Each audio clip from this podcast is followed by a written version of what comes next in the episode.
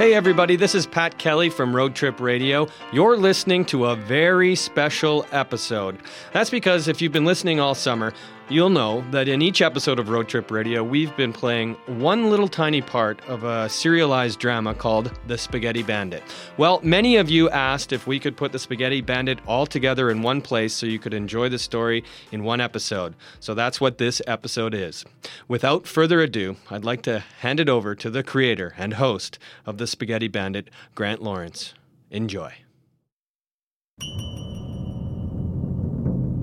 What you are about to hear is true.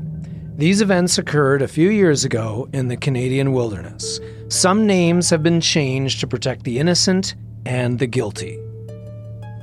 My name is Grant Lawrence, and this is the story of the Spaghetti Bandit.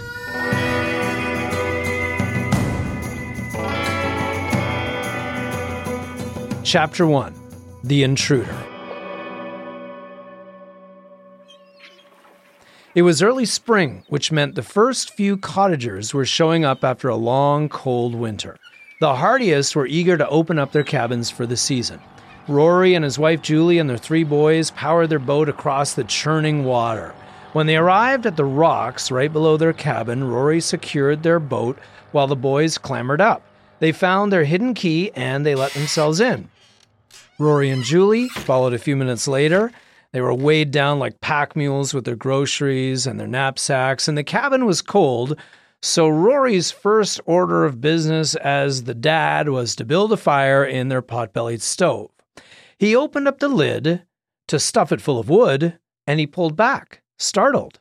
The fireplace was already stuffed full.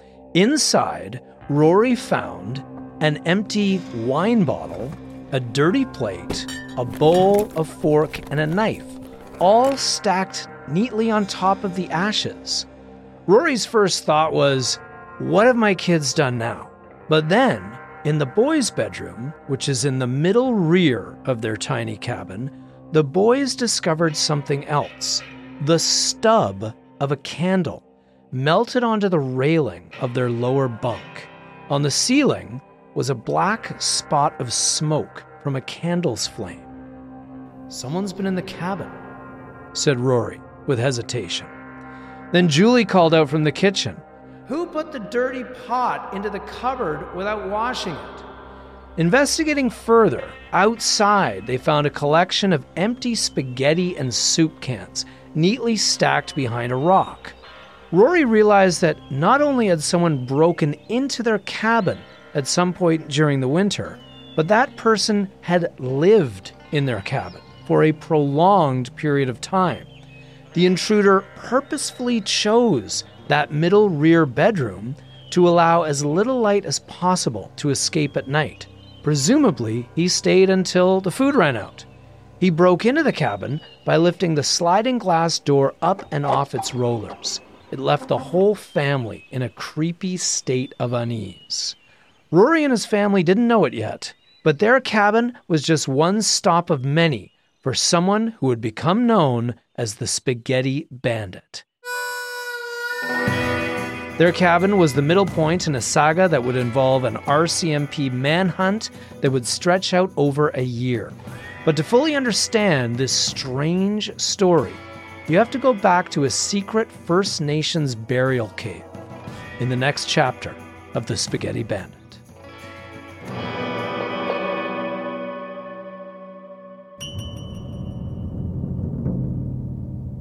Chapter 2 The Cave. Almost a year before the discovery of the cabin break in, something far more disturbing occurred about 10 kilometers deeper into the wilderness. Jenny, a First Nations guardian, was escorting an archaeologist to a secret, sacred burial cave high on a cliffside. It was only accessible by boat.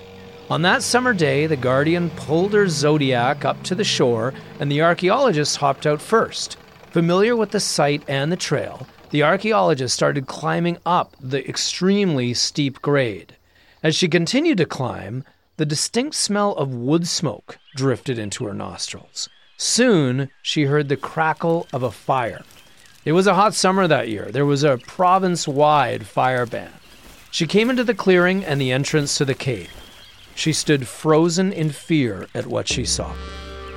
Hunched over a small campfire about 50 feet away was a thin man, about 30 years old with long, straggly black hair. He rose slowly to his full six foot height when he noticed the young archaeologist. No words were spoken as she regained control of herself and slowly backed down the trail. Soon she met Jenny on her way up. When Jenny heard there was a man at the burial site, she was perplexed. They hadn't seen another boat along the shoreline or in the bushes along the trail. How did the man get here? Together, Jenny and the archaeologist returned to the clearing to confront the man. Who are you? What are you doing here? Jenny called from the edge of the clearing. The man was at the entrance of the cave now, his clothes tattered, his posture hunched. He was missing several teeth.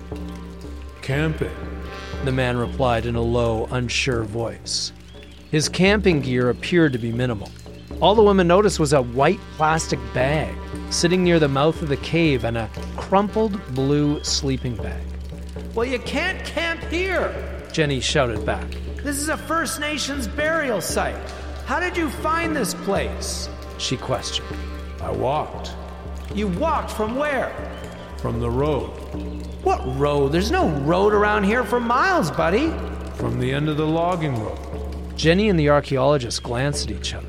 The end of the logging road was many kilometers away as the crow flies, through dense, seemingly impenetrable forest, mountains, valleys, and lakes. Jenny knew there was an ancient network of First Nations trails through that forest, but doubted this white boy would have the wherewithal to find them. And yet, here he was. You know, there's a fire ban, eh?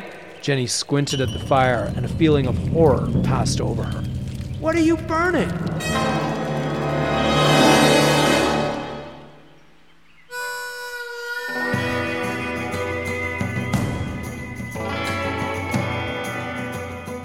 Chapter 3 The Stakeout. The First Nations guardian peered into the fire and noticed what looked like planks. She demanded to know what the man was burning. I found wood in the cave. You found wood in that cave? That wood, that wood is from sacred burial boxes. Those are coffins. You are desecrating this site. You're breaking the law. Jenny pulled out her phone, but she couldn't get a signal, so she snapped a picture of the man before he could turn back into the cave. The two women turned to go back down the trail, fearful that the man would follow them or try to stop them. As soon as she had a cell signal, Jenny immediately informed her manager, Eric, of the unwelcome camper at the burial site. The next morning, Eric and two RCMP officers arrived at the site in a police launch. Eric followed the officers as they crept up the trail. When they arrived at the cave, the man was gone. He had mostly broken camp, but it was obvious he had left in a hurry. There was plenty he left behind, including a stack of well worn adventure novels inside the cave, a cave that also housed ancient human bones. Jenny was right. The man had been using burial boxes as firewood. As far as Eric was concerned, the intruder had destroyed the site. Tampering with a First Nations burial site was illegal. The RCMP could arrest him. But first they had to find him. Eric had no idea how long the chase would last. Eric had a sense that the man with the long black hair was still nearby and would very likely return to the cave once they left. So they went back to their boat, but instead of leaving the area, they motored into the next cove, tied up again, and approached the cave from a higher angle to stake it out. They'd pounce as soon as the man would return. But he never did. Not only that, but Eric had a foreboding feeling that they were the ones being watched.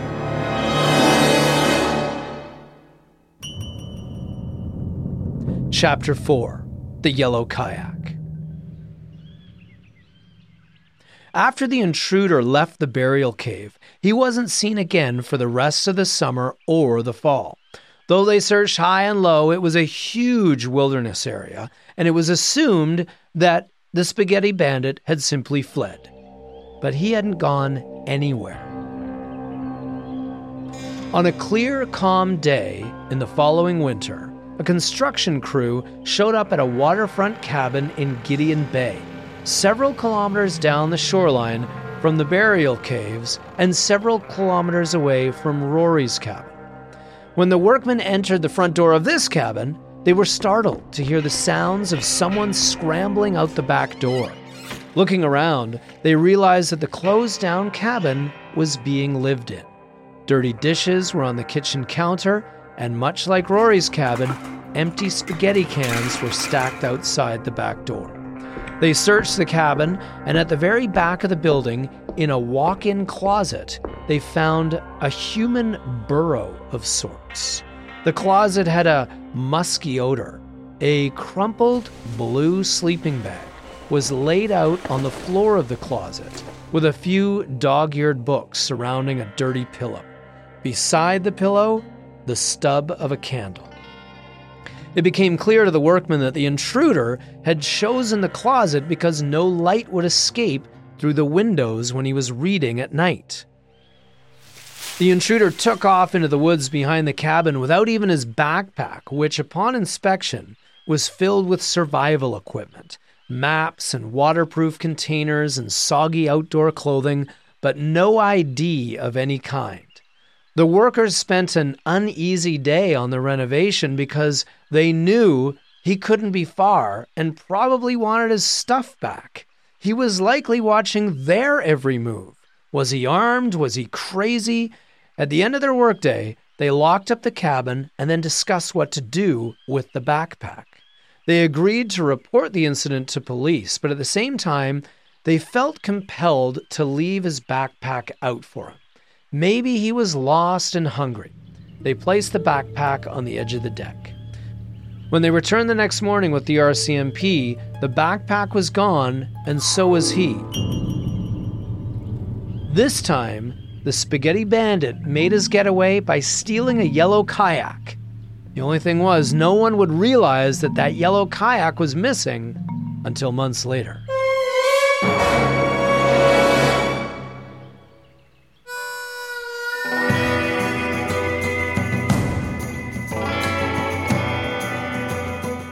Chapter 5 The Storm.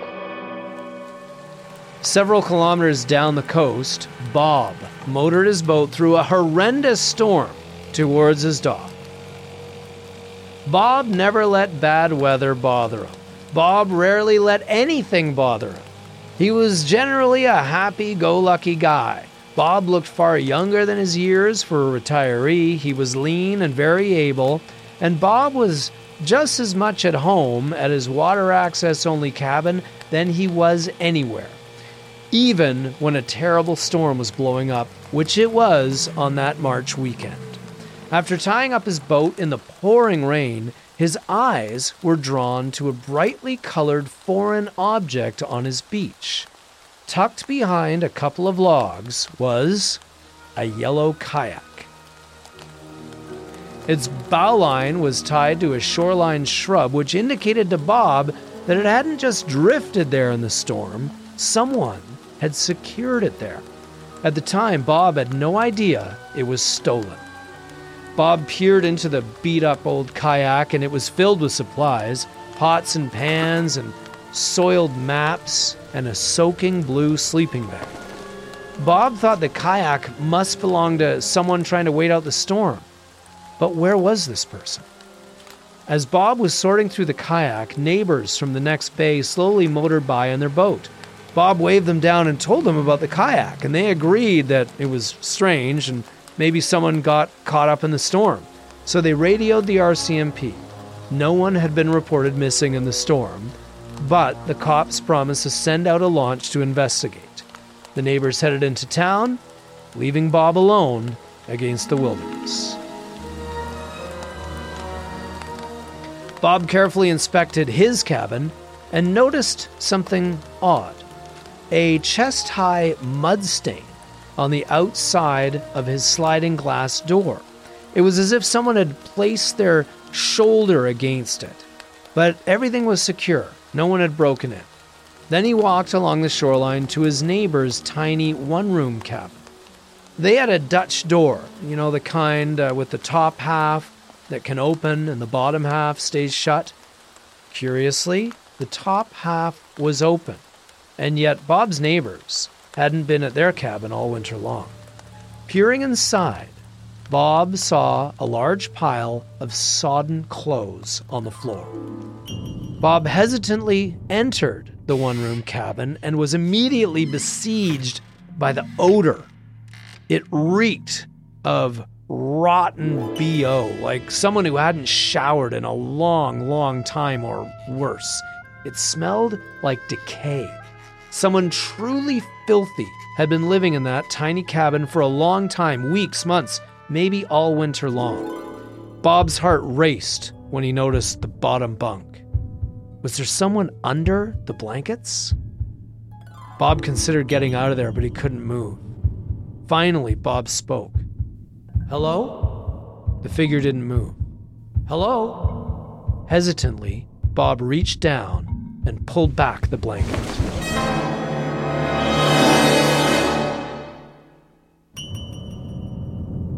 Chapter 6 The Police.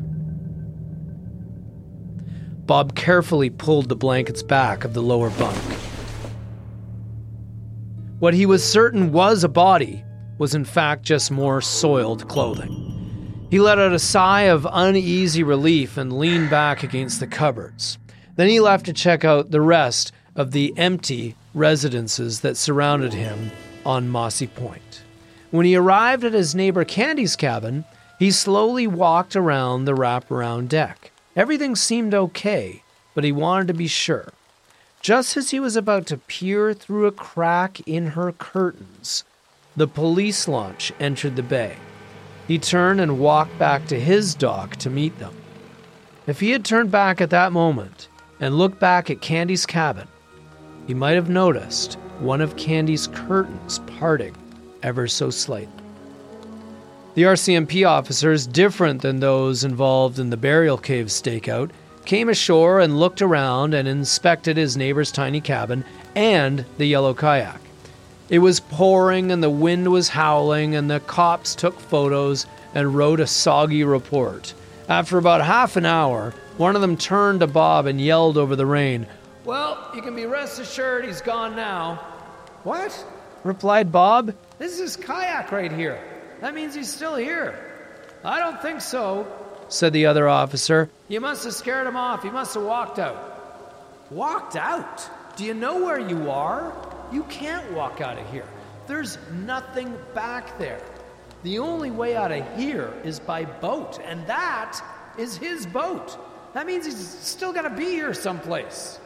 He's long gone, the first officer repeated as they began to climb back into the dry comfort of their police launch. W- wait, are you at least going to take the kayak? No, you know what? Keep it for your troubles. Bob was stunned. Not only was the kayak evidence, it was likely stolen property from some other victimized cabin. Like the construction crew did months earlier, Bob left the kayak where it was and went inside his cabin for the night, alone, and creeped out that this phantom menace was still out there somewhere. At around 2 a.m., Bob woke from his light sleep with a start. Even over the roar of the gale, the sound was unmistakable. The spaghetti bandit was outside.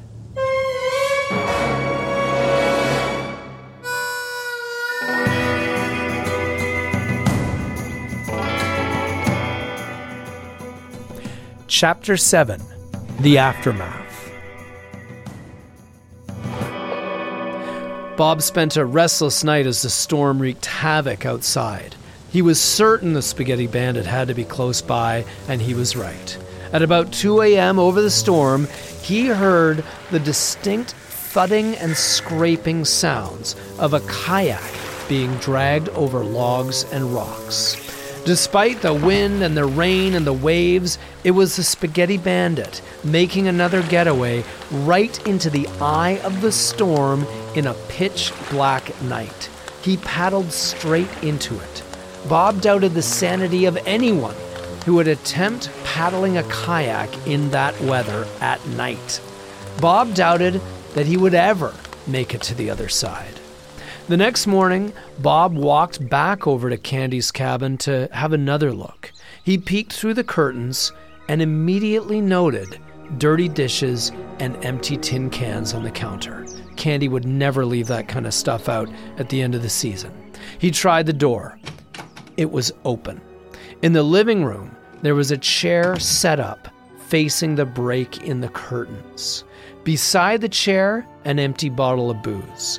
Bob had been on the other side of that glass the day before. The spaghetti bandit had been inside, watching him.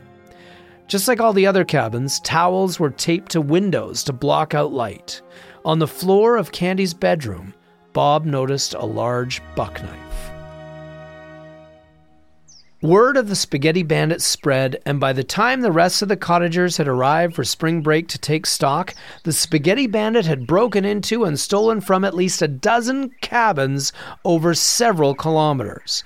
It was generally agreed that the bandit had been respectful in most places, but it left the scattered cabin communities in a state of unrest. Was he still out there? Did he ever survive that 2 a.m. paddle? Was the spaghetti bandit dead or alive?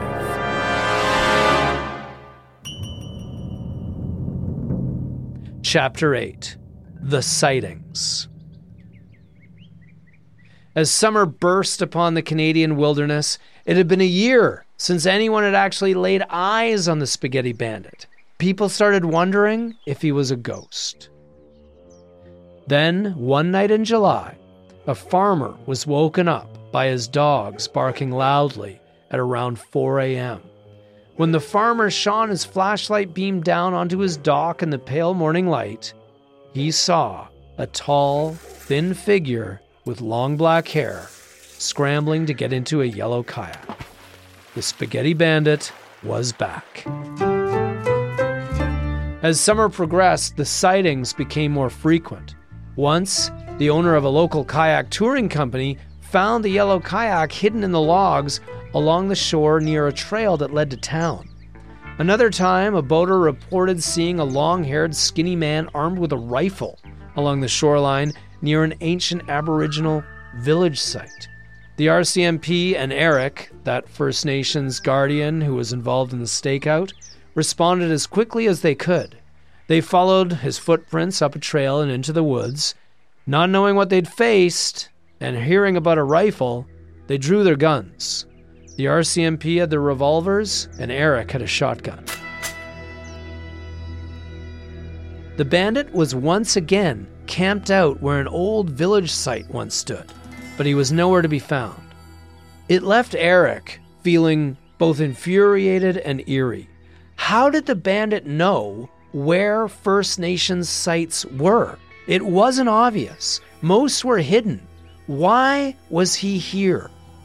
They found a lean to of sawed off four inch rounders. On the forest floor, under the lean to, was a blue crumpled sleeping bag, and the rifle, and many of the supplies that the bandit had stolen over the summer, including a cache of canned food, most of which the RCMP seized. But once again, no sign of the bandit, even though Eric, tightly gripping his shotgun, again he was close. Late that summer, there was another report. This one, even more troubling. The Spaghetti Bandit was going bush.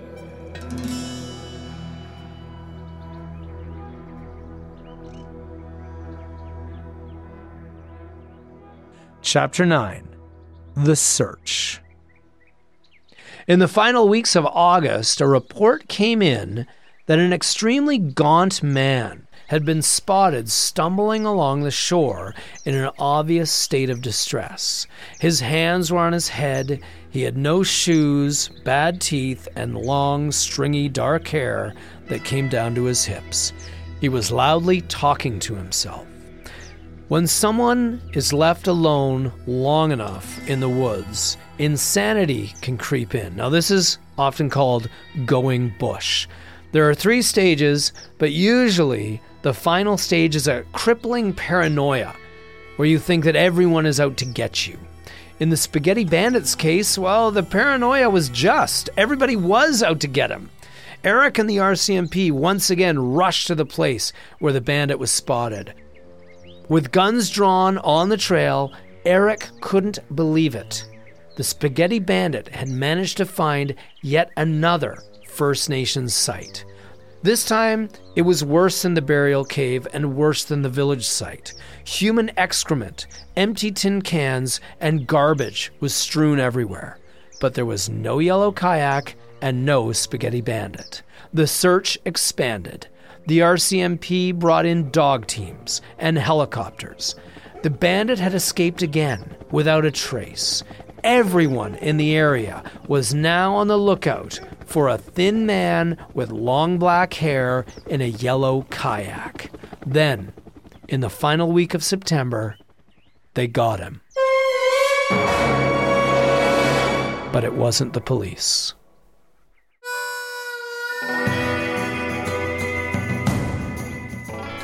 Chapter 10 The Capture. A local farmer named Francois peered out his kitchen window as a fog settled onto the water. Fall was coming. The days were getting short, the dew was thick, and the air was cool.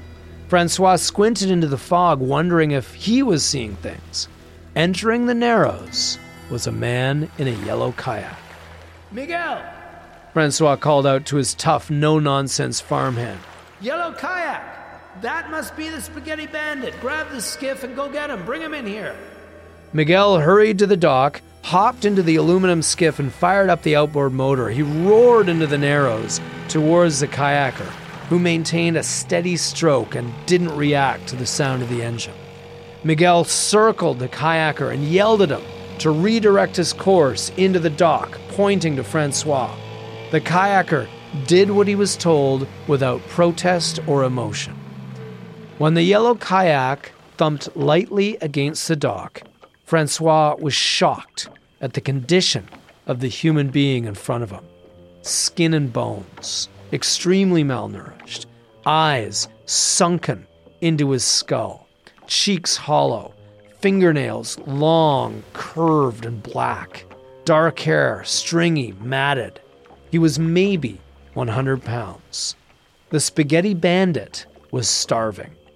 Miguel and Francois helped him out of the kayak. He was frail like an old man, but he was probably only in his early 30s. They brought him inside and sat him down. You've upset a lot of people around here, Francois told him. The cops want you. First Nations want you. The cottagers want you. I know, the spaghetti bandit answered quietly, almost in a rasp. My adventure is over. Francois took pity on the reeking, living skeleton in front of him. He grilled him up a steak and set it down in front of him. Eat. The bandit picked up the cutlery and dug in and then stopped. Your knife is dull, he said. And then, from some unseen pocket, the bandit unsheathed a huge, gleaming buck knife. It sliced right through the steak. Francois tensed up and glanced at Miguel. They should have frisked him. Between mouthfuls, the bandit quietly explained that he had found an old trapper's cabin up the river, that he had been surviving on berries and roots. He mentioned that it was time for him to return to work in the oil fields of Fort Mac he spoke of going east, that he had been surviving in the bush for over a year. Francois was surprised at how mild mannered this wanted man was. He didn't seem that crazy. Look, you can sleep in my trailer tonight, okay? said Francois. But then he lowered his voice and leaned in towards the bandit, who was still gripping his buck knife. Tomorrow morning, I'm to give you one chance to get the hell out of this whole area and to never come back here. Do you understand me? the distant, sunken, bloodshot eyes of the spaghetti bandit slowly looked up. He nodded. My adventure is over, he repeated. When Francois woke the next morning, the spaghetti bandit and the yellow kayak were gone. No one has ever seen that kayak or that man again. No one knew where he came from or what his name was. No one knew anything about him. Maybe he's still out there somewhere. Maybe he was a ghost. But that ghost stole thousands of dollars worth of food and property, and he still barely made it out alive. But he got away. The one thing we know for sure is that no one in this pocket of the Canadian wilderness will ever forget the true story of the Spaghetti Bandit. I'm Grant Lawrence. Thanks for listening.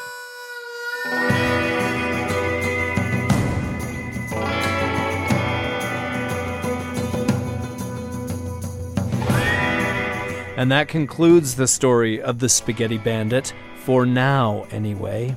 Thank you to everyone who helped me piece together the timeline and movements of the Spaghetti Bandit over the course of those many months. The Spaghetti Bandit was written by me and mixed and produced by my old pal, Chris Kelly. You can get in touch by emailing grant.lawrence at cbc.ca. The Spaghetti Bandit is a production of Kelly and Kelly. Thanks to them for the support of this story. I hope to share another one with you soon.